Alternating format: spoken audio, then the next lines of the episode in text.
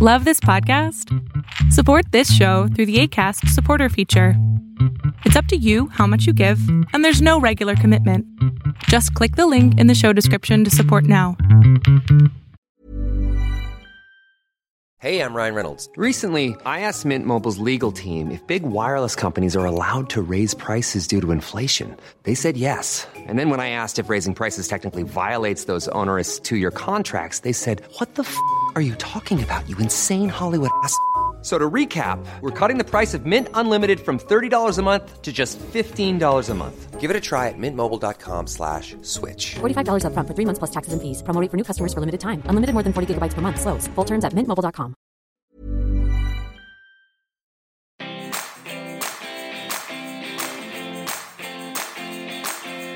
Welcome to the Healthy Gut Podcast with Rebecca Coombes, the place where you can learn how to achieve a happy, healthy gut. Here's what's coming up on today's show.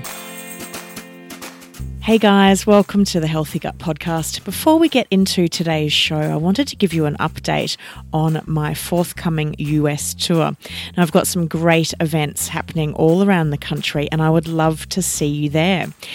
In Portland, you will be able to see me at Eight Hearts, and we have a whole weekend of events lined up for you. That's going to be from Friday, the 23rd of June, until Monday, the 26th of June.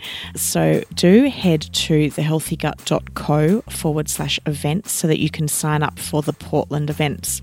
In Seattle, you'll see me at Bastyr University, and I'll be doing a cooking show with some other fabulous women, and we talk all about SIBO and low FODMAPs.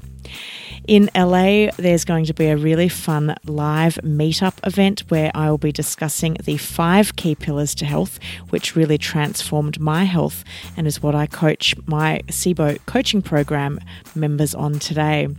In Phoenix, I will be attending the AANP conference. So if you're going to be at that conference, by all means, let me know. I'd love to see you there. And I need your help. I'd love to come to Boston and New York and San Francisco. And I'm looking for some venues to hold live podcast recordings, meetups, and book signings. If you have a venue or you know somebody who does, I would love to hear from you. Drop me an email at rebecca at thehealthygut.co and hopefully we can bring an event to your city. Now, if you would like to stay in the loop with these events as they unfold, and information on these events will be coming out very shortly, head to thehealthygut.co forward slash events. You can pop your name and email address down and let me know which city you're interested in attending an event. I would absolutely love to see you there. Anyway, let's get into today's show. Welcome to episode 33 of the Healthy Gut podcast. And today I'm joined by Alyssa Tait, who is a physiotherapist and naturopath with a special interest in abdominal and pelvic pain disorders, the gut, and urogenital issues. Her initial interest in gut health stemmed from her postgraduate studies in physiotherapy, focusing on constipation and other bowel disorders such as incontinence and prolapse. She then completed studies in nutritional medicine and naturopathy, and she is currently completing her master's in human nutrition and functional medicine. Her management of gastrointestinal tract dysfunction includes the use of visceral mobilization, a gentle manual therapy that aids the body's ability to release restrictions and unhealthy compensations that cause pain and dysfunction. In today's episode, we talk about what you can expect from visceral mobilization treatment and why having any form of abdominal surgery puts you at risk of having adhesions, and whether we should be treating our adhesions first or conditions like SIBO first, and whether there are some simple things that you can do to assess whether there are any tissue adhesions which may be constricting movement. I hope you enjoy today's episode with Alyssa Tait. Welcome to the Healthy Gut Podcast, Alyssa Tait. It's wonderful to have you on the show today. Thanks so much for having me. And we're going to be diving deeply into the world of adhesions and uh, and tissue restrictions, something that I am so interested in, and I feel like I've uh, had a big eye opening experience when I learnt about adhesions because I think that that has been a major part of the underlying cause of my SIBO. So I'd love for you to talk um, first off um, to my listeners around how you got into doing this incredible work. Yes. Well, I, I had a very similar kind of um, eye opening experience when I first moved into it. I guess I, you know, very early in my career as a physiotherapist, I moved towards the area of pelvis problems, pelvic floor dysfunction in particular, incontinence and prolapse, which is sort of a specialized area of physiotherapy. And so I always knew that I wanted to, you know, work in that area. It's a very, very rewarding. It's a very difficult and awkward and sensitive area, and people really appreciate the help that you can give them. And I guess as I you know, in the early years, is once I'd done sort of my post grad qualifications and worked in that area for a while, things just kept getting a little bit more interesting. You know, with everybody you saw, the the plot thickened. You know, you you couldn't sort of um, cut off the boundaries at the symptoms they had, or even the pelvis itself, for that matter. And the first thing that struck me was how the majority of people that I was seeing with pelvic floor dysfunction had bowel problems as well. And the bowel, at least the lower bowel, is definitely a target area of treatment in that specialty field of physiotherapy. But it's it has sort of a um, a, a bit of a boundary. You know, we sort of treat the rectum and and nothing else. So, which is really important. And there's a whole lot of stuff that can you know there's a universe of problems that you can experience in terms of the rectum. But um, as I'm sure all your listeners know, you know the, the, rectum is not you know a creature in isolation. You know it's it's uh, part of a continuous um, um, system really that you know starts at the mouth. So you know any problem in one area of the gut can affect any other area and it soon became clear to me that there was a limitation in dealing with that sort of distal end and trying to um, help things just before um, you know the elimination point. And so I guess uh, uh, that was when I moved into the nutritional medicine field. I really looked at wanted to look at it from that sort of systemic approach of um, optimizing gut health in that way. So I did all my studies that way.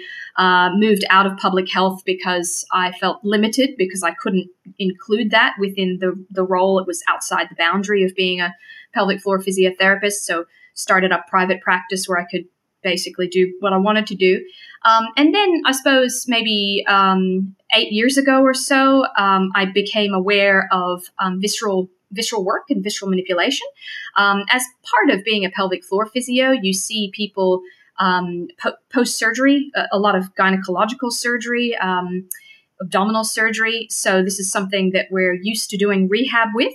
but I guess even in even when you're working as a um, physical therapist, looking at mechanical limitations, so looking at um, you know um, a sort of musculoskeletal approach, the organs never really come into it. You know, we think about joints, we think about muscles; those are bread and butter.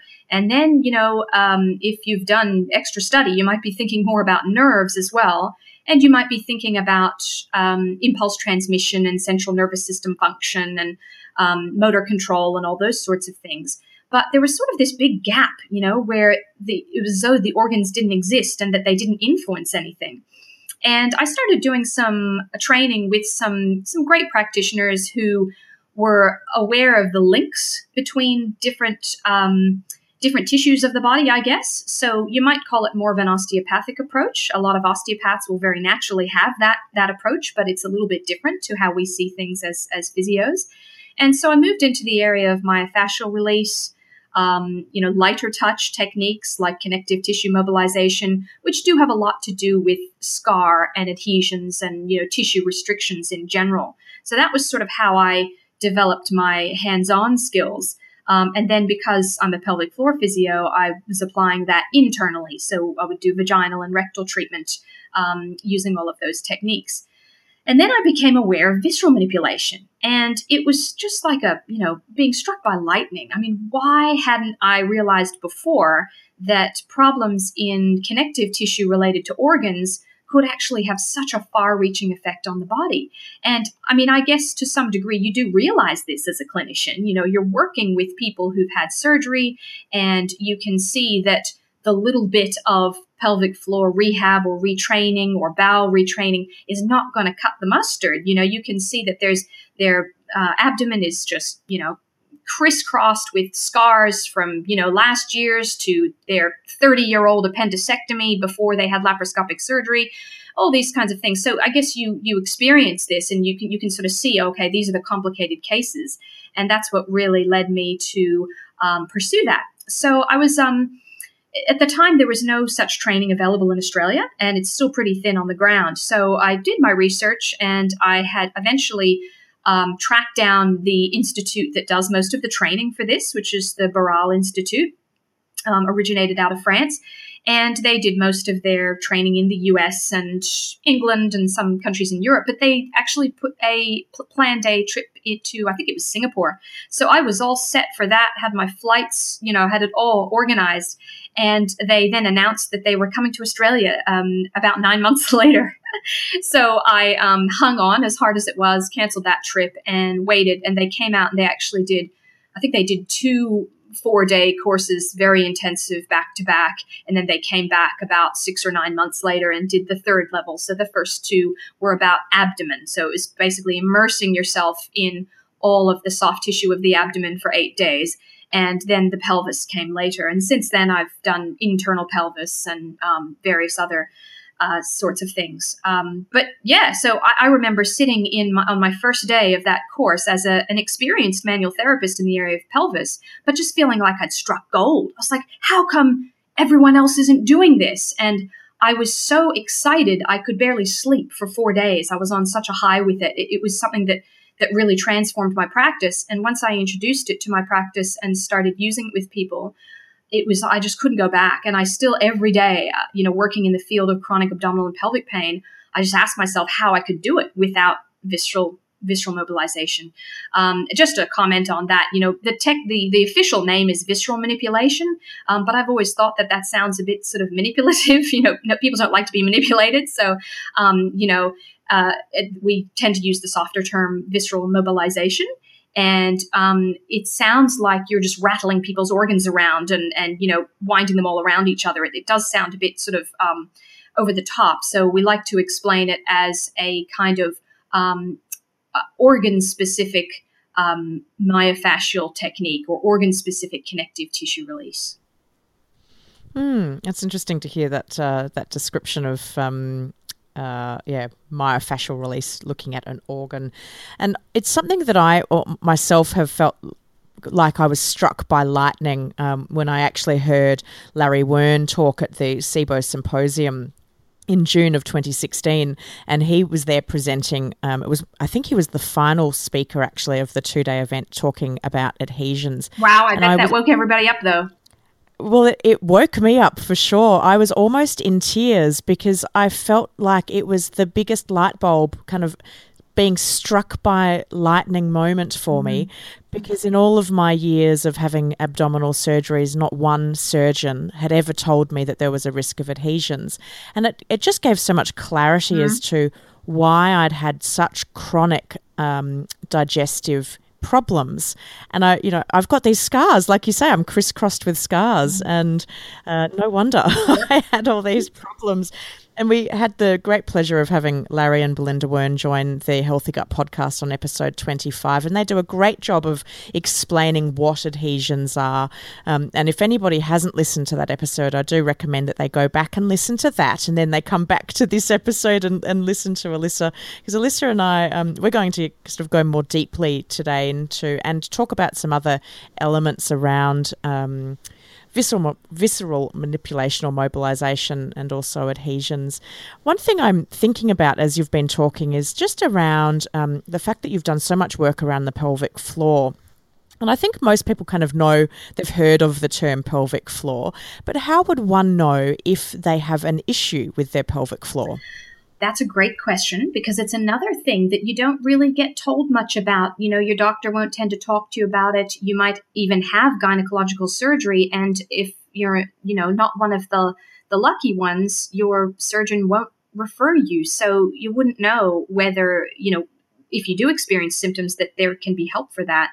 So I guess um, thinking about somebody who hasn't had surgery in that area there's a few different categories, I guess you can class it into. There's the control issues. Uh, so that would be bladder and bowel control broadly. And these might be things like um, some leakage when you cough or sneeze or jump or run or shout. Um, and that might be even what some people now call LBL or light bladder leakage. Um, sometimes I suppose dismissing it to a degree that it's that it's no big deal, but it, technically that is a pelvic floor problem when when that is the pelvic floor not not functioning or not doing its job correctly when you experience that. You might have urgency issues, and that could be bladder urgency, where you get the sense that you're not going to make it to the toilet on time, usually accompanied with a feeling of, you know, stress or panic. It's not the same as just having a full bladder or a strong urge to go. It's a real sense of, uh oh, I'm not going to make it in time. Um, you can also have the same with the bowel. So you can have, um, um, you know, a bowel urge where you have a close call, or you feel like you're not going to make it, or you do actually lose control before you get there. Um, and that, that I suppose, is the the issues that we'd call um, storage issues. That's the storage category. And then you've got the voiding issues category, and this is again both bladder and bowel. So um, anything where you actually have to think about the emptying and it doesn't just happen without you paying attention to it things like um, there being a pause before the flow starts. So you you know you need to go, you sit down, but you have to wait for it. You might have to force it.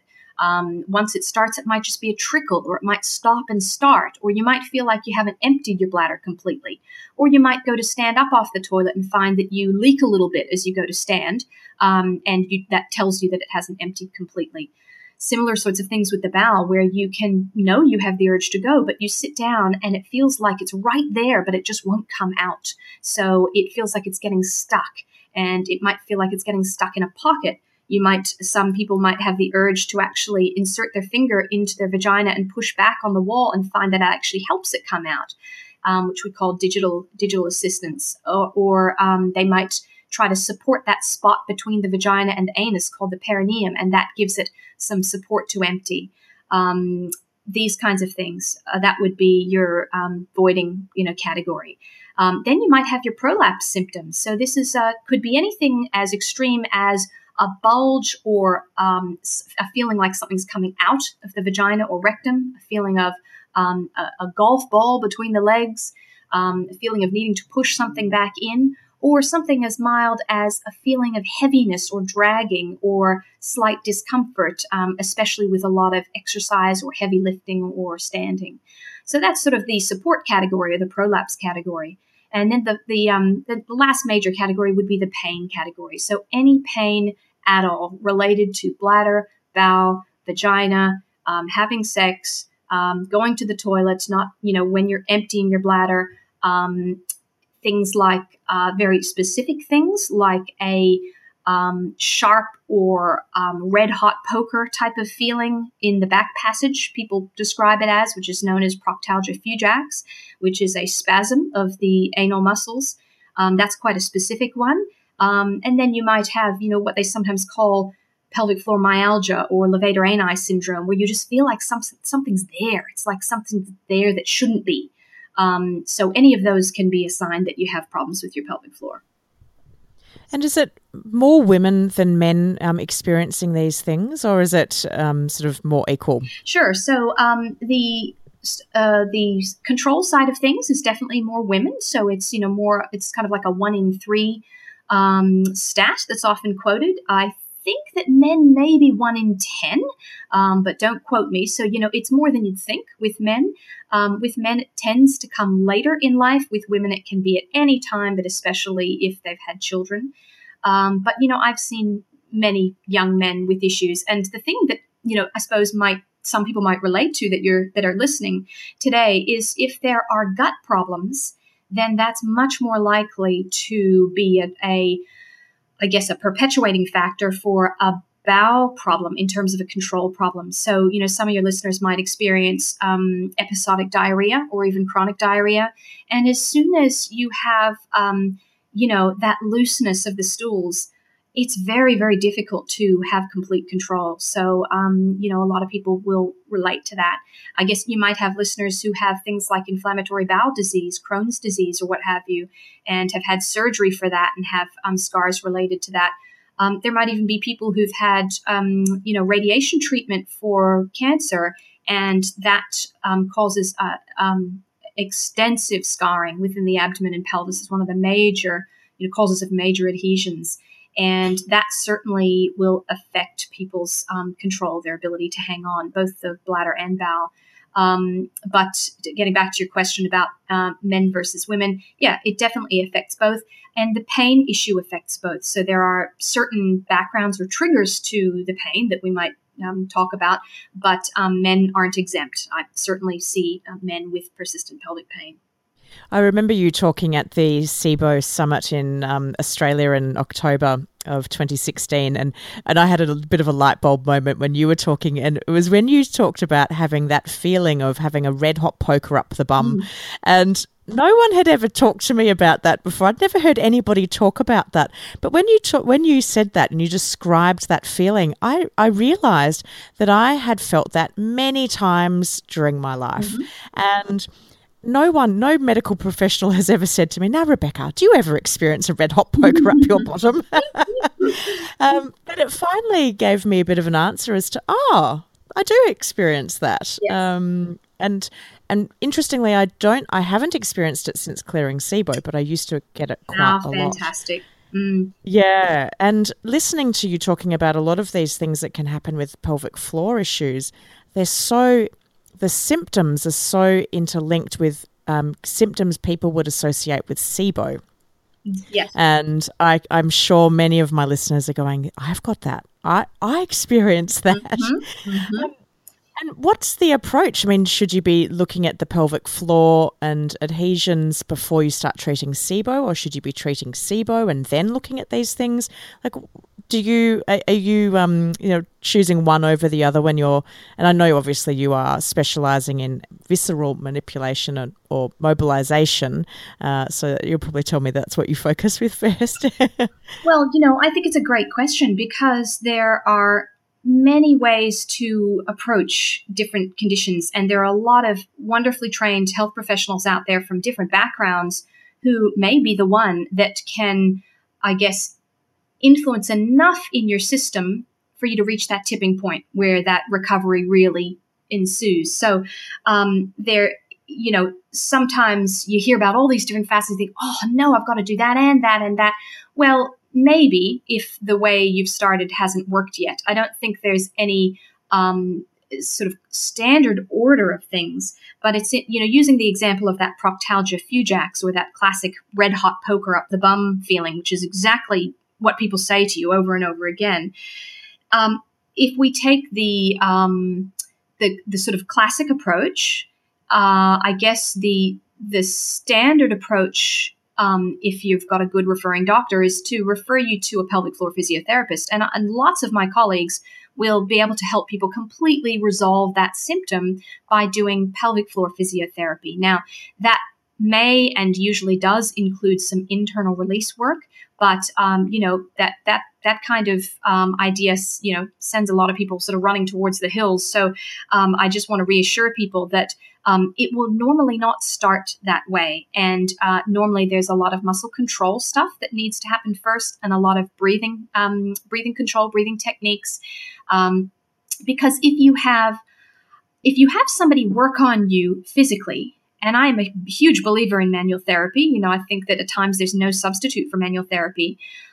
But if you, let's take the example of, I don't know, um, chronic headaches that are caused by postural problems, you can go to the massage therapist and they can do a great job ironing out all those knots and you can have relief, at least temporarily. But if you're still in that bad habit of, of sitting poorly, of having bad posture, of bunching up muscles that aren't needed for the job regularly, then you're just going to keep that problem going. So I think that um, while there's no one answer, I do think that it is important to have an element of active approach within any approach that's taken. And that might be active physically in terms of um, uh, g- general general ex- exercise as well as specific therapeutic exercise that that you know a well trained uh, person has been able to to give you re- related to your your issue. Um, or it might be actively, you know, working on obviously, um, you know, emotional or psychological influences that, that cause your body to do certain things. So I, I think that's my one little rule is there needs to be an active approach because occasionally there is um, the tendency for someone to want someone to just work on them and that's all. But having said all that, just as a bit of a caveat, I think that the manual therapy is so important. And I have seen um, people who have had proctalgia fugax who haven't, um, who even with the classic pelvic floor muscle physical therapy, haven't managed to resolve that. And this is where the visceral comes in. I can think of a uh, an, an, example in my mind of a, a brilliant physio who actually referred her patient to me who had proctalgia fugax. Um, and it was actually visceral work that made a difference. It's interesting that you experienced that when you had SIBO, and once the SIBO was resolved, you didn't. And it just shows us what an overlap there is between the functioning of an organ and its structure or its sort of mechanical limitations, if you like. So there are times when restrictions at, around the lower bowel can actually promote that muscular spasm. So once those those restrictions are less influential through some manual therapy, um, then that that can be the the thing that allows you to reach the tipping point and and not um, not have that problem persist. What I try to explain to people I see is, and this is sort of the osteopathic approach. All, we're all full of imbalances. You know, we're all full of asymmetry. There is no kind of you know perfectly aligned body, mirror image right and left we've all got um, issues and we don't need perfection to function well. Things just need to be good enough. The body is very intelligent and has many layers of compensation that can be made. The longer problems go back and the more severe those problems, the more compensations are used up by the body, if that makes sense. So sometimes people will say, you know, we do pretty thorough questioning of their history, and we'll find that they had a. I ask people if they ever had a really memorable fall on the bottom. Um, and, and I mean, you know, it's really standard. We've all fallen on our bottom, but something memorable. They couldn't couldn't walk. Uh, you know, there was a lot of pain. And people will tell me, "Oh, well, I fell out of a tree when I was 12 and landed my bottom, and I was too embarrassed to tell mom, and so I never, you know." They sort of tell the story, and there's often actually an emotional tie to it as well, which is another unfortunately a, a, great recipe for persistent pain is when there is uh, injury um, and there's an emotional element to that that sort of isn't isn't resolved. Um, and and they'll say, "Oh, but that was so long ago." But that can be, you know, that, that can be relevant. They that they may have resolved that initial pain, mm-hmm. and they went for years without problems, and then they had, let's say, um, you know, um, uh, some sort of procedure done, or they they went through, um, you know, intrauterine implantation or, or some other kind of um, assisted reproductive sort of technique. Um, and that was very emotional. And then, you know, a third thing happened. And you can just see the layers of things build up. So I think it doesn't really matter what order you do things um, it, because if it's like if there's if the right domino is knocked over, then it'll knock over enough other dominoes. And once that happens, your body is able to clear enough of its own problems. The problem is when sometimes we're working on the peripheral dominoes, you know, that don't actually um, knock over that many more dominoes. And and you judge that for yourself because if you've persisted with an approach for a period of time and it, and it hasn't been working, it's time to time to try something else. Um, I think really this is, you know the situation of um, gut issues is just classic requirement for a really broad multidisciplinary approach. And I think that um, that includes, you know, nutritional medicine, functional medicine, naturopathy, whatever you would like to, to call it, and includes specific manual therapy, you know, it, the visceral approach, myofascial technique or connective tissue mobilization, which is, is, is, so, so important for scars. It's something that, that um, people need to know about, about before and after surgery. Um, but I think that you know there there just needs to be um, a, a, a whole a whole bunch of different influences in the picture so that you can find out what works for you. And it's interesting when you think about scars. The only thing I ever worried about are post um, operations was I hope my scar isn't too visible. Yeah, yeah. and I never thought about what was happening internally. And it's interesting um, when you talk about, you know, choosing what feels right for you at, at, the moment. And, and I had no knowledge of adhesions at all when I first commenced this um, this path of recovering from SIBO, and I now look at it as it's my next step in this mm. in this pathway towards um, optimal health, and um, and I'm very lucky that SIBO hasn't returned for me, and I'm very interested to uh, my my project for this year is finding a practitioner that um, uh, who's either based in Melbourne or coming up yeah. to see you, uh, who can who can um, firstly assess whether I do have adhesions adhesions and, and then work with me on them because I do wonder whether it's just literally a matter of time until something like SIBO returns, given that I suspect I've got adhesions. But like you say, it's about choosing, it's about, about doing what you can at that moment in time. My SIBO treatment worked really well mm. for me at that time. Um, so there was no need for me to, um, at that time, to to look further because it was working. And I also had quite a lot of treatment fatigue and testing fatigue when mm. I came through the other side. Yes. And it's been really pleasant just having a little pause. Um, becoming a lot more knowledgeable and educated and and formulating my next steps um, and I think that's totally fine Absolutely. for people as well that they just get so fatigued that's from right. that's right looking for solutions and that's the trouble when you're dealing with something that's chronic, you know, or that's um, you know complex. There is uh, it's a real search, you know. It's a um, it's a sort of a continued continued journey, and in that search, you'll hear about a lot of things, and there can be a um, a lot of, I guess, um, fear and worry and anxiety that builds up around what could happen, which sometimes, you know, itself can impact negatively on um, on your, you know, progress as well. And so I think I like to try to keep very um, open minded about this. I think that um, it will prove for itself if it's beneficial for a person. What we know from research very strongly, like it's very, very solid research, is that if you have had a previous case of small bowel obstruction and you have adhesions, then that is a huge risk factor for a, another case of small bowel obstruction. Um, so that's where all the research is on adhesions, and that's where the interest lies in research because small bowel obstruction is um, is life threatening. You know, it's such a serious a medical emergency. So there's always going to be a lot more research on stuff that you know that is um, potentially fatal. Um, so we know that in those situations, it would go without saying that the person you know should seek out and, often they'll have had, um, you know, adhesiolysis. They'll have had surgical treatment to try to reduce that risk, but always visceral should go with that. When we come to SIBO, um, it makes sense, and there are links.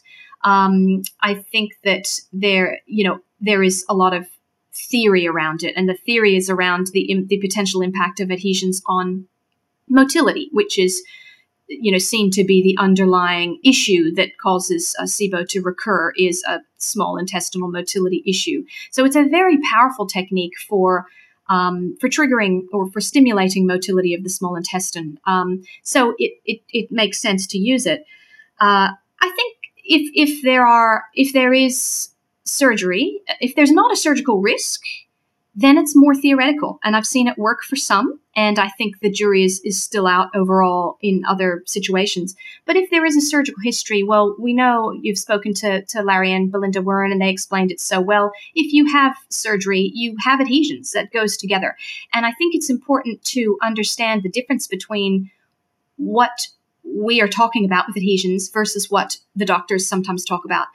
I get a lot of patients who come and see me and they say, the doctor said there's no adhesions, but they have a scar. Therefore, of course, they have adhesions. Adhesions are part and parcel of that uh, inflammatory response and that tissue recovery, as, as um, Larry and Belinda explained.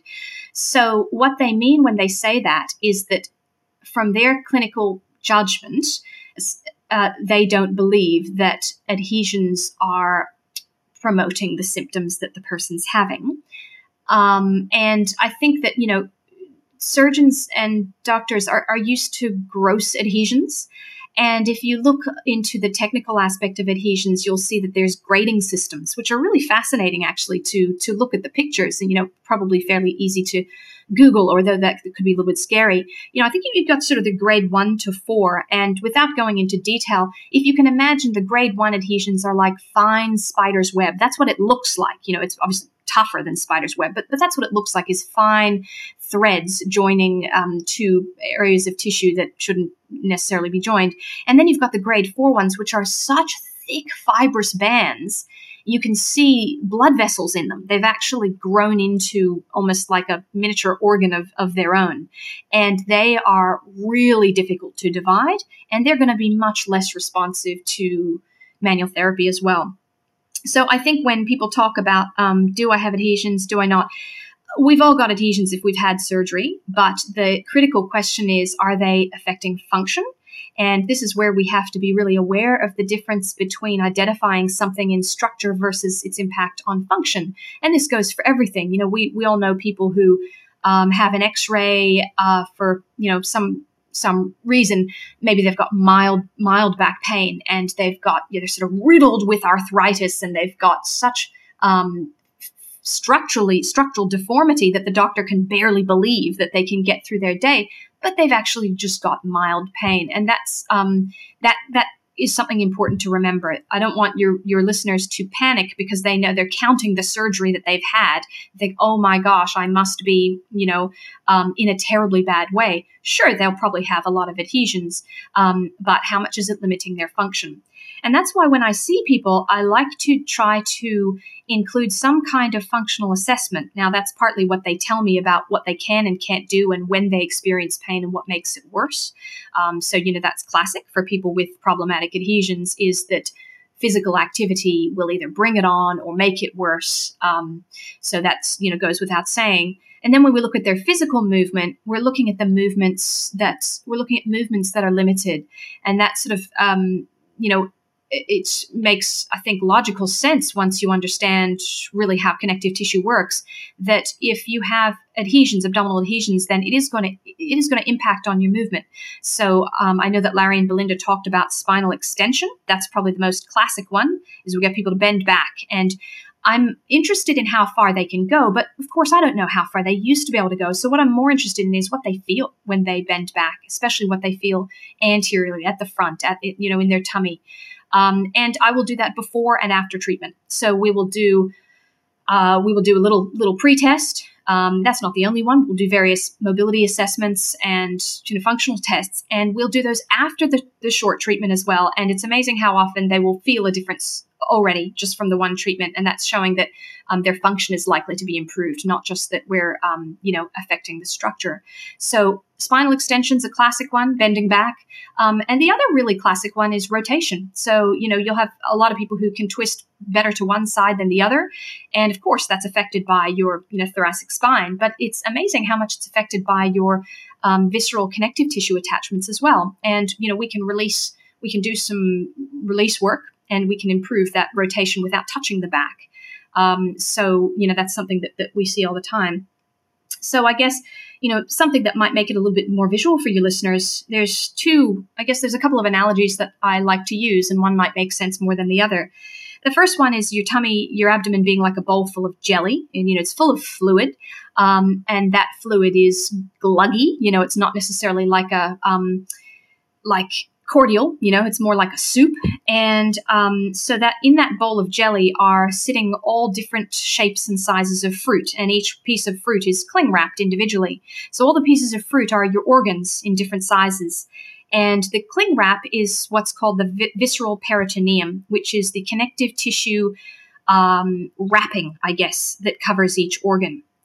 And then you've got connecting um, all of that fruit in that bowl of jelly, you've you've basically got a bag. Um, let's say a, a, sort of a sticky plastic bag that surrounds it, and that's called your parietal peritoneum. So that's the um, connective tissue that basically stops your organs from you know your your um, I don't know your your your uh, colon from ending up crossing to the other side, is it's attached via um, peritoneum. So you have, um, you know, you have this this sort of situation, and if you have surgery, or every time you have surgery, there are layers of bags that your, um, you know, bowl of fruit sits in, and all those layers get little knots in them, a little bit like those orange onion bags or orange bags that you get um, fruit, you know, with fruit in, from the supermarket. There's a little knot every time you get those adhesions, uh, that surgery, I should say, and they may be minor. So a classic one would be, you know, an episiotomy scar. You know, a woman's had an episiotomy um, as a part of uh, giving birth, and it seems like just a small thing it may not be a big deal. But if she's also had her appendix out, you know, um, especially before there was laparoscopic surgery, um, let's say you've now got two pulls in different directions. You've got a bit of a tug of war going on. And then maybe she has her hysterectomy, and that's the straw that breaks the camel's back. Um, maybe she has, um, you know, some, so maybe she has hysterectomy and she develops SIBO, you know, because of all of these abdominal adhesions. So uh, you know that's that's one way you can sort of see that as a visual. A simpler way is just to see it all as a big spider's web. So it's like a three dimensional cobweb, but much stronger with thousands of strands in every direction. And all your um, organs are like, you know, giant flies, I guess, in the cobweb. So uh, if your um, cobweb is being pulled one way, it will pull all flies in that direction. You know, they will all be sort of um, strained in that direction. And once there's more than one pull, there's a major tug of war going on. And this might lead to symptoms of abdominal pain. It could be chronic, it could be there all the time, or it could be episodic. You know, you could get stabs or grabs that's a classic one is you know you get a grab of pain when you go to move or when you bend in a funny way um, or you could get something that isn't pain you could get abdominal bloating difficulty emptying the bowels um, you know, you could get um, just a general um, lack of mobility. There's you could you could get reflux. There's all kinds of symptoms you could develop. There's never been a faster or easier way to start your weight loss journey than with PlushCare. PlushCare accepts most insurance plans and gives you online access to board-certified physicians who can prescribe FDA-approved weight loss medications like Wegovy and Zepbound for those who qualify Take charge of your health and speak with a board certified physician about a weight loss plan that's right for you. Get started today at plushcare.com slash weight loss. That's plushcare.com slash weight loss. Plushcare.com slash weight loss. It's interesting. I uh, still to this day I don't get those red hot poker um, sensations anymore. But I find that if I'm wearing really constricted clothing, so I'm kind of restricted myself, and I move quickly in a direction, I'll get those grabs and pulls and sort of sharp stabs in my abdominal area, which is one of the reasons why I feel quite confident that I've got some uh, some adhesion issues, and um, and that still lasts. That still happens to me. It actually happened only just recently, um, although it hadn't happened for a while. But that is something that I still experience, despite the fact that the SIBO has gone. And and it, I'm it would be interesting to hear from the listeners if uh, you know do write into me and uh, and let me know whether you get those grabs and pulls and stabs of pain just randomly when you know it doesn't feel like there should be a stab or a pull happening because I would imagine plenty of people feel them. I, we talked um, when I was interviewing Larry and Belinda Wurn. We did talk about the uh, about their treatment approach. Um, you know, from external, so on top of the skin. But I'd like to talk to you, Alyssa, about internal treatment. Mm. And I did laugh when you were talking about people wanting to run to the for the door when they hear about a vaginal or rectal yes. uh, treatment. But I think it's important to understand how that works and how that can also be um, very beneficial sure. for um, working with these tissue restrictions. So, the first thing to say is that I actually rarely do that on the first treatment. There's so much assessment to be done um, that that's often jumping the gun. The, the only time that I would do that is if somebody's had a lot of treatment before and they've had long term issues and they are super keen to get right to it and they're like, I'll do anything, you know, do what you need to do. And, and we do, you know, we can, um, we have enough time to, to do that. Um, this is, um, I guess another couple of interesting things might ex- people might experience related to adhesions is tailbone pain and also pain passing a bowel motion, which is you know common with endometriosis, common with surgical adhesions, and these are classic indicators for um, internal internal treatment. So I think that um, you know the the first thing is that the vagina, the rectum, you know, all these areas, they're connected to the rest of the body, which is, you know, connected to a person. So, you know, we're never kind of treating those areas in isolation. And I would always treat, uh, so for example, um, if we're looking at uh, rectal treatment for a tailbone, I would always treat the sacrum first. Look and look and treat the sacrum and pelvis first. Um, obviously, men don't have a choice. You know, they're they're stuck with rectal exam. Women do have a choice and sometimes one is more likely to be effective than the other. It's um, so there's various, you know, we'll discuss what might be better, but you know, uh, if the person is, um, you know, has an expression on their face of don't even think about it when I talk about rectal exams, of course we're not gonna we're not going to go that way. We'll do as much as we can. There's a lot that can be done externally. I'm talking about vaginal and rectal treatment, but what is also a really important part is actually just perineal treatment, sitting bone treatment, um, pubic bone treatment. These are all areas that your, you know, your your local massage therapist is not going to treat. You know, it's and that's exactly how it should be. Um, so people sometimes think we're going to dive into doing internal exams straight away. But there are situations where there is so much wonderful relieving work that can be done for the person starting externally, but, you know, in some of these more intimate areas. And, you know, we do our absolute best to minimize that sense of, you know, um, uncomfortableness about it with the right draping with you know um, with the person being in charge all those sorts of things but basically, we might start with connective tissue mobilization. And I want to mention that because something you said really made me think of that. This this classic um, clothing triggered symptom. Some people have a complete intolerance to wearing tight clothing. Um, one lady I see um, as an intolerance to wearing normal underwear. So she has very, very baggy um, underwear that has lost her elastic has lost its elastic. And these kinds of things, when the skin actually either feels too sensitive to this stuff or it triggers a symptom that you have, like you mentioned, um, we can do a lot of very superficial work that is not necessarily the internal stuff yet. And connective tissue mobilization is an old, like a very old technique that was um, really sort of publicized by Elizabeth Dicke, I think was her name. She was a German physical therapist. Um, and it's not part of standard uh, physiotherapy training um, at all, not in Australia anyway. And it's not really part of massage training either. So I traveled overseas to learn it, and now I find it so valuable. And I want to mention it to your listeners because they can do it for themselves as well. So this is a classic technique that should be done actually um, post surgery. Um, so I just want to preface this, of course, by saying work with a qualified health professional. Don't take anything I say as gospel. Um, this is general advice.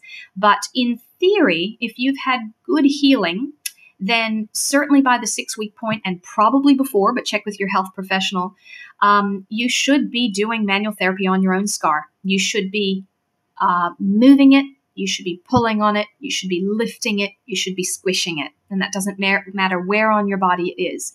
And that's the general principle of what connective tissue mobilization is and what I might start with when I'm going to do um, internal um, re- internal work with people. There's a whole bunch of muscles that are kind of the tip of the iceberg to the pelvis. So, um, you know, we might start with um, gentle myofascial release. And the principle of myofascial release is we apply pressure until there's a sense of tissue restriction or the person feels discomfort, whichever comes first. So it, while I'm feeling for tissue restriction, and this is the case for whether I'm doing my myofascial technique or visceral work or whatever, I'm feeling for what I feel, but I'm most interested in what you're feeling as the patient. And if you, there are situations where I haven't felt much tissue restriction yet, but you're in a lot of discomfort, um, or you're in some discomfort, and we want to keep that. I think um, Larry and Belinda were talking about that as well. You know, we might keep it at five out of ten or below, depending on the person's anxiety level. Um, so, but yeah, we're certainly not going to go into the stratosphere with that. And we wait for it to ease. And then that is the body allowing you to go further. And this is the same principle with visceral work as well when we're working in the uh, whether through the tummy or whether through the pelvis, is the body will tell us when it's okay to continue, and you know you'll you'll express it to us as as the patient as well. So um, we might start with that kind of external work, and it's much more. Uh, it's a very it's a very gentle and respectful way of working and i try to encourage people when they're doing their own release work as well to be gentle and respectful with their body but to be to be firm, to be insistent. You know, you don't want the, this needs to change. You don't want things to keep going on how they are. You want to train your system to to train to change to get to the next level. So, talking about um, internal release, uh, you know, sort of work now. Um, many women are, are used to this actually from having internal exams having pap smears. No nobody finds it fun but it's surprising how often people say oh that was nowhere near as bad as i expected or gosh i didn't actually feel that. Normally it's so painful when i you know see the doctor or whatever and that's what a manual therapist is trained to do is minimize non-essential pain you know and then there may be a need to provoke discomfort in order to get tissue change and functional change but you're always in, in charge of that so uh, it's a very stepwise approach, and we're looking at um, muscle and we're looking at mobility of internal organs. So I'm looking looking for how does your rectum how does it how does it like to move? Does it mind moving to the left? Does it not like moving to the right? You know, um, it should be able to freely move both sides. Um, so should the cervix. Um, so should the bladder. Um, so yeah, that's the general principle of, of how that works. I'll make a comment about rectal treatment because when I did my postgraduate treat, uh, um, training and I found out that we needed to practice rectal exams on each other, I was horrified. I, I almost wanted to just walk out and, and just, you know, dismiss the idea of, of getting my postgrad training, you know, momentarily, of course. Um, but uh, so I, I, want people to um, to understand how sensitive we are when we're doing this. And also to to to be prepared that even though it's awkward you know it's um, not something you you you want done for fun it's um it's a very very um, life-changing technique for some people.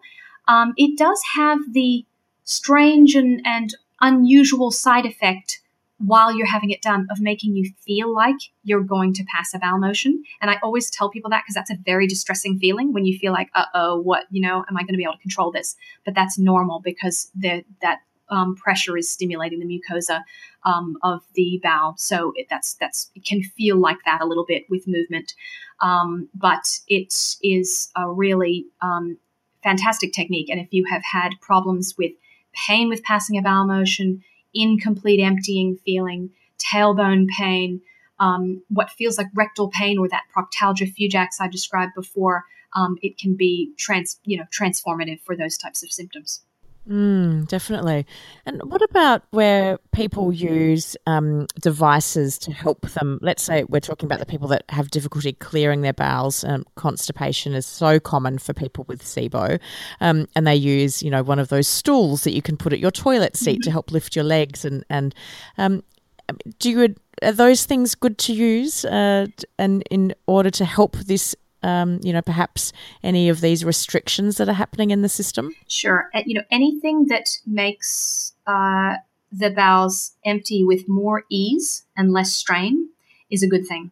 So that might be the footstool.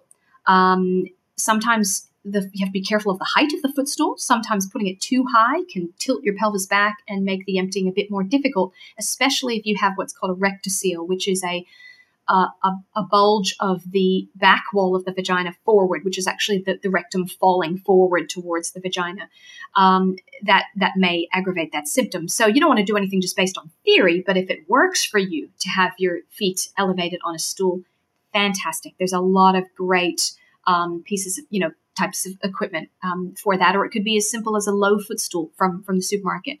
Um, there are also little tools, little gadgets that you can use just while I'm talking about Rectocele, which is um, looks uh, sort of uncannily like a shoehorn, and you very gently, in, this is women only, you very gently insert it into the vagina, and it allows the back wall to remain straight instead of bulging or herniating forward, if you like, towards the vagina. So the tunnel is straight, the passage is straight for you, you to be able to pass the bowel motion. Um, this is a, a, a nifty, um, nifty little tool that I can give you the link to after. I can't recall the name of it. Um, but equally effectively, um, some women actually do gently insert their thumb into the vagina and apply pressure back onto the wall as well. And if that stops them from straining and pushing, then that's that's going to be a good thing. I had never heard of that tool, and that sounds very interesting. it is, and I look forward to sharing that link uh, in the show notes with the listeners. Um, some advice for the listeners around, let's say somebody has surgery coming up. Um, do you have any advice for them what they can do prior to um, to any surgical intervention? Yes, great question. Um, if you're already working with a a good osteopath or um, a, a, good physio, um, then they will be trying to optimize your mobility on all levels beforehand. Um, so that will be through the pelvic joints, through the um, you know your your spine, your spinal joints, um, hopefully viscerally as well, especially if you've had any previous surgery. Um, but certainly doing some mobility work. If you don't have access to that uh, you know some gentle starting some gentle yoga and progressing through that with a with a good teacher before you um, get to your surgery um, would be a good idea. Um, if there is anything to do with reproductive organs bladder bowel uterus um, it's good to have a pelvic floor check with a pelvic floor physiotherapist and i can give you a couple of links of how to find one as well.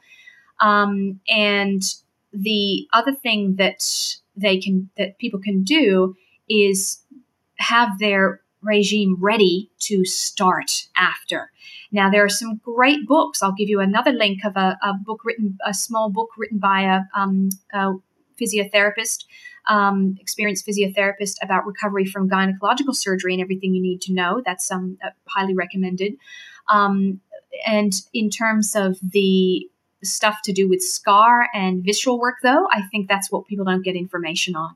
So you know um, classically we would not do visceral work until six weeks post surgery we'll definitely do scar work before then and so i always encourage people to come in as early as they feel they can happily travel without aggravating symptoms. They obviously can't drive initially so someone else would have to drive them but there is some great preventative scar work that can be done. And as a little shortcut to that, you know, check out my blog because I blog on that sort of thing. I'm, i feel it's so important for people to know about addressing their um, scar early. We, we, know that, you know, your scar by six weeks, you've got 75% of your tensile strength. By 12 weeks, you've got 95% what you hear but you hear those stat those those figures in relation to safety because people don't want you lifting before you know ideally the the, the three month point and that's great because thinking about the integrity of the tissue and not uh, you know um, tearing something or, or aggravating something but what we don't hear about is the mobility side of things and that you can't just be immobile for those first six weeks before you finally venture out for a short walk.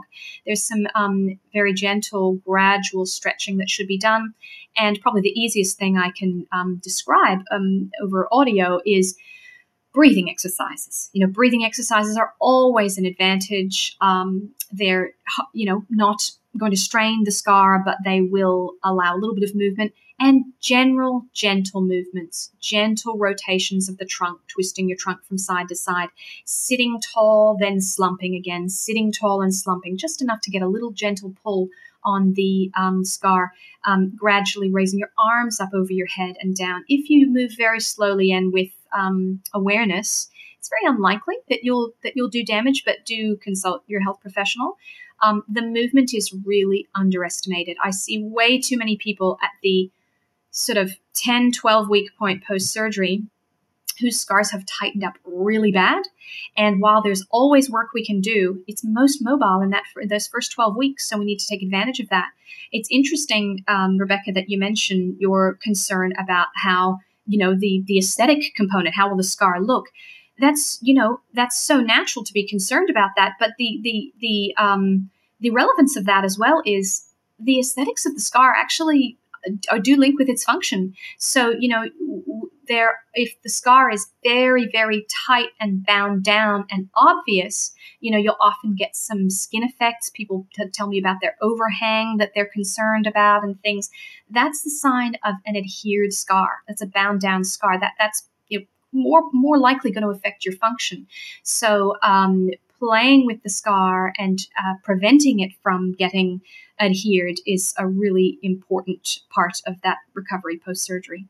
And is there a point of no return? I'm thinking about my own scars, which were created in mm. me by surgeons several years ago, some of them. Um, and, and I'm sure for some of my listeners, they're thinking, gosh, I had mm-hmm. that surgery 10 years ago, 20 years ago.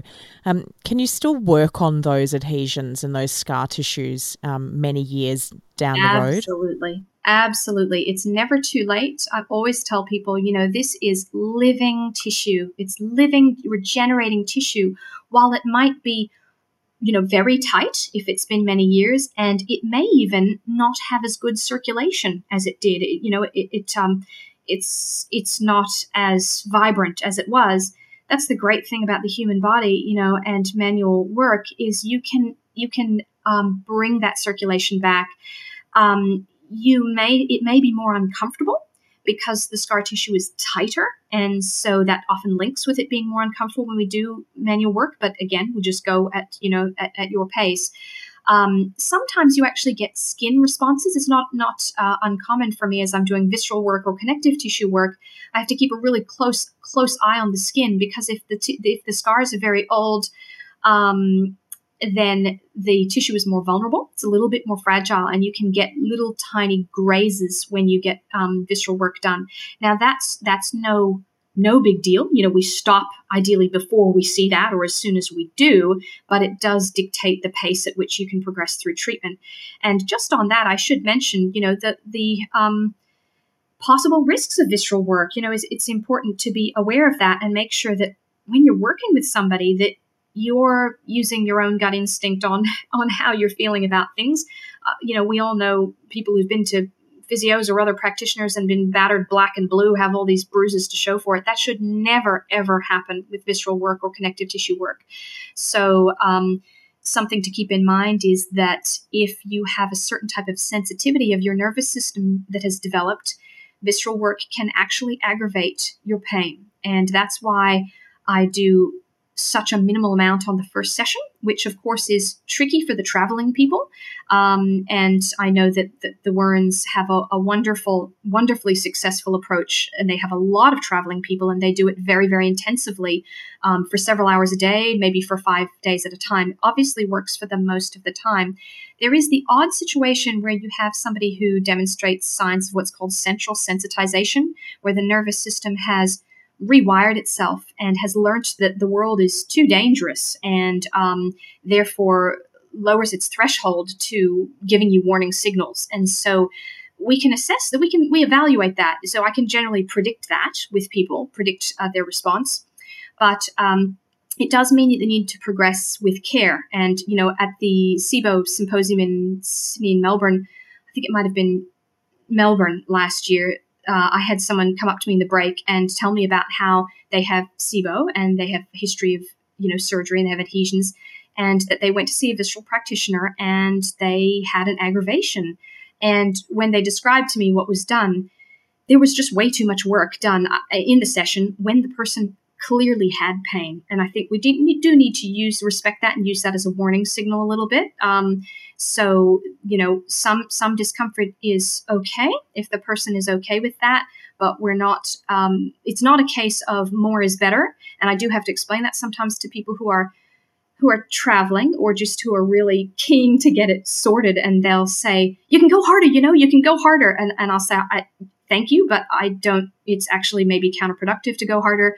I can feel the resistance. I'm waiting for your tissue to tell me that we can, you know, persist um, and that, you know, there is more danger of aggravation if we um, go too hard too soon.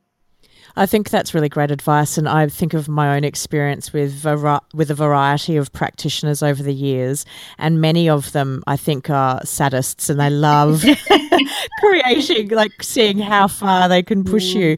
And so, when you do have an experience with a practitioner where they're doing something much lighter, uh, I have a gorgeous myotherapist mm. um, that's working with me to help me with my back because I have recently discovered I have a disc issue, which was causing a lot of um, inflammation and pain. And I, when I first started seeing her, I would say to her, "You can go harder, yeah. you know. I can tolerate more." Yep. And she said exactly what you've said. No, I'm listening to what your mm. muscles and your mm-hmm. tissue is telling yep. me, and we don't have to create more pain. You're highly inflamed and you're very yes. sensitive to pain at yes. the moment. So, Alyssa, I really think that's great advice that you've given the mm. listeners. Less sometimes is so more. and I think the point about inflammation is important because they may either have a condition where there is known inflammation as part of that, such as endometriosis, or if the tissue, you know, if the tissue restrictions have been there for a long time, we are actually cr- you know, and I think the Wurns covered this well. We are creating inflammation to allow that tissue to renew. So, you know, we we believe that we are breaking down collagen fibers. You know, there is some some natural inflammation and healing that needs to take place with that, and we need to give the body, you know, the, the time it needs for that. Is there my final question um, today is, and there, there, may not be an answer to this, but is there an average length of time at, that you see with your patients that it can take for them to, uh, for you to successfully treat or help them recover mm-hmm. from these types of um, restrictions? I wish I could answer that question. And I think the difficulty is with using so many modalities together. It's kind of not like a, a, research setting. And I hope there will be more research. I think that the Wurns have done brilliantly with that in terms of guidelines in, in their published research. But it does vary wildly. And, you know, I had someone recently who had a history of endometriosis, uh, surgical, um, hysterectomy um, had had breast cancer, so had had, you know, uh, been through menopause, all these different factors. And since she'd had the hysterectomy, she had um, constipation. So she'd never had that issue before. And so we did an, an initial session of visceral, which is for me, it's always a, a more conservative, um, less is more sort of situation. And I saw her again in a month, and she'd gone from going five to seven days between bowel motions to almost going every single day since I've seen her. And I've seen her a couple more times since, and that has, uh, we've repeated the visceral work or progressed along the path, and it's really persisting. So that that's that's a striking result, and it's it's more rare, that's for sure. You don't get that every time. But I, what I tell people is, especially when it's a, a surgical history, so it's a known you know, we know there's adhesions and we strongly suspect from their symptoms that adhesions are contributing. We will get, if we're going to get a response, a clear response, we'll get it within four sessions.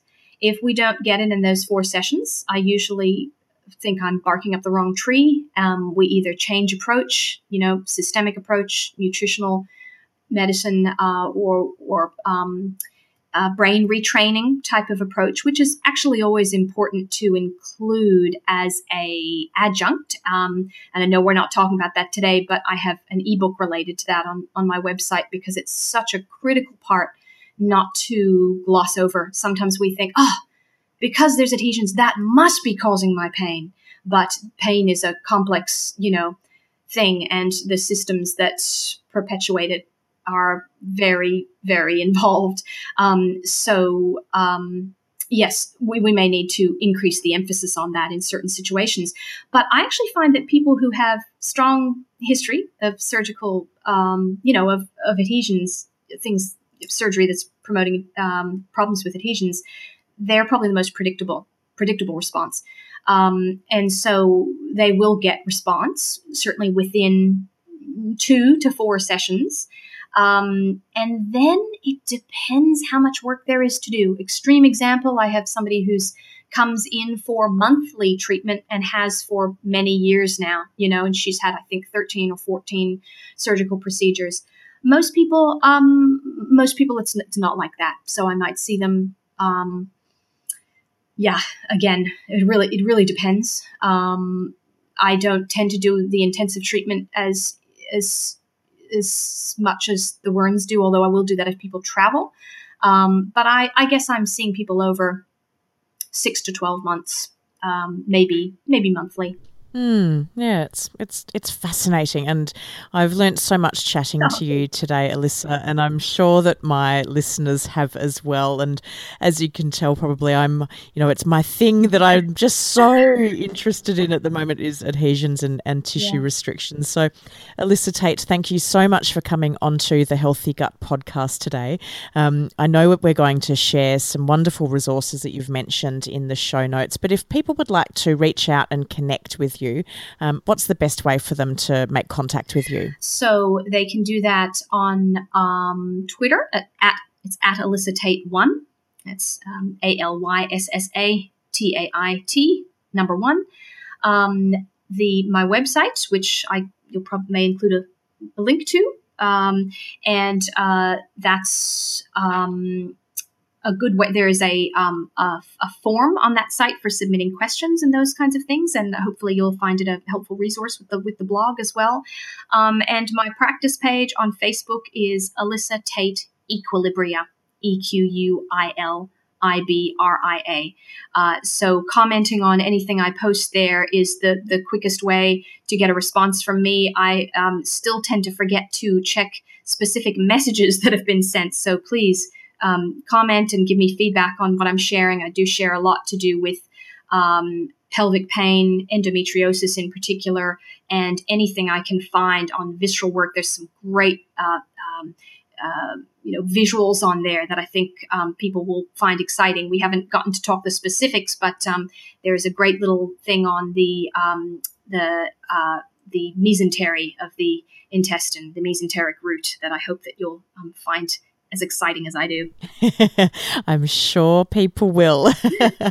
and if if anyone's listening that isn't based here in Australia and is wondering how they can go about finding someone that understands visceral manipulation. Is there a particular qualification? Um, I know that you talked about the Barral Institute. Mm-hmm. Um, are there places that people can go and they can look for someone locally to them?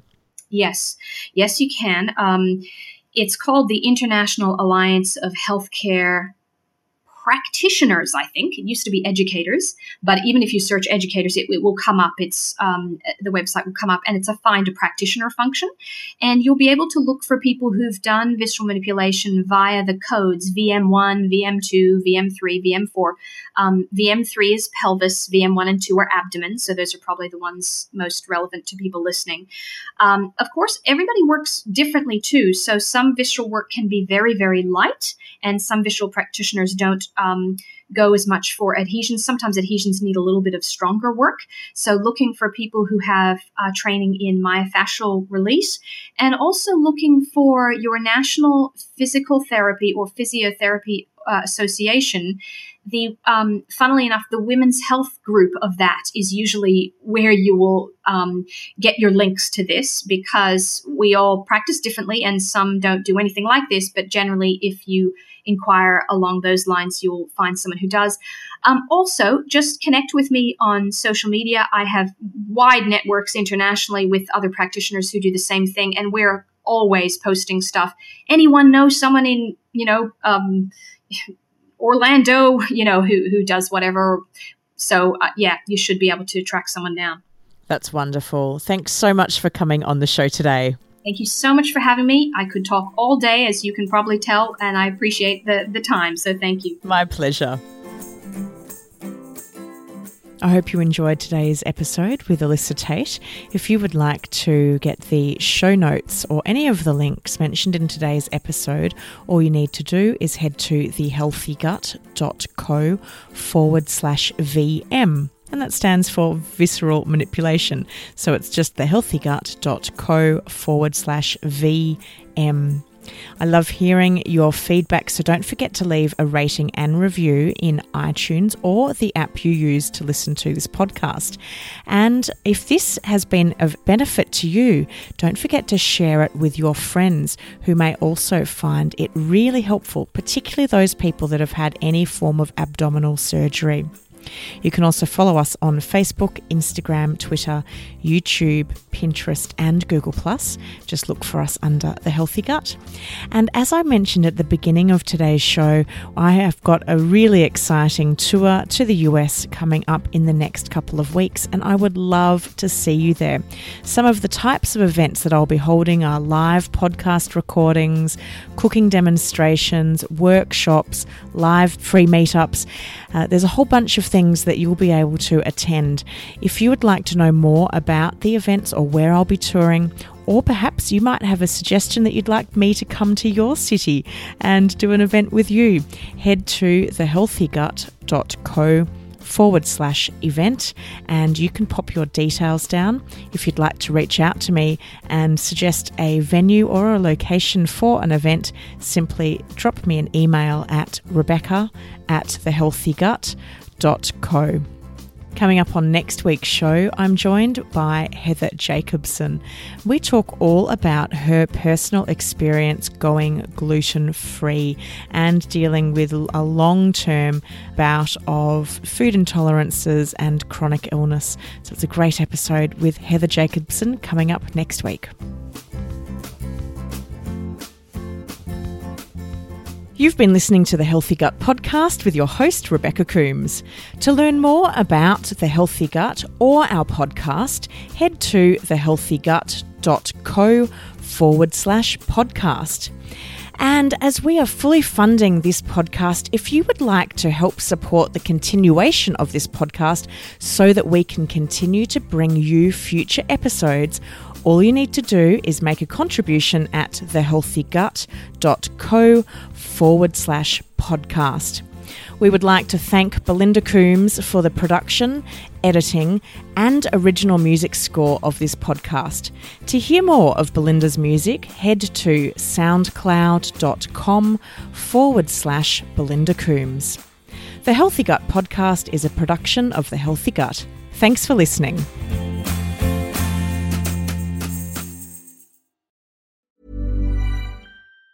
Planning for your next trip? Elevate your travel style with Quince. Quince has all the jet setting essentials you'll want for your next getaway, like European linen, premium luggage options, buttery soft Italian leather bags, and so much more. And it's all priced at 50 to 80% less than similar brands. Plus, Quince only works with factories that use safe and ethical manufacturing practices. Pack your bags with high-quality essentials you'll be wearing for vacations to come with Quince. Go to quince.com slash trip for free shipping and 365-day returns.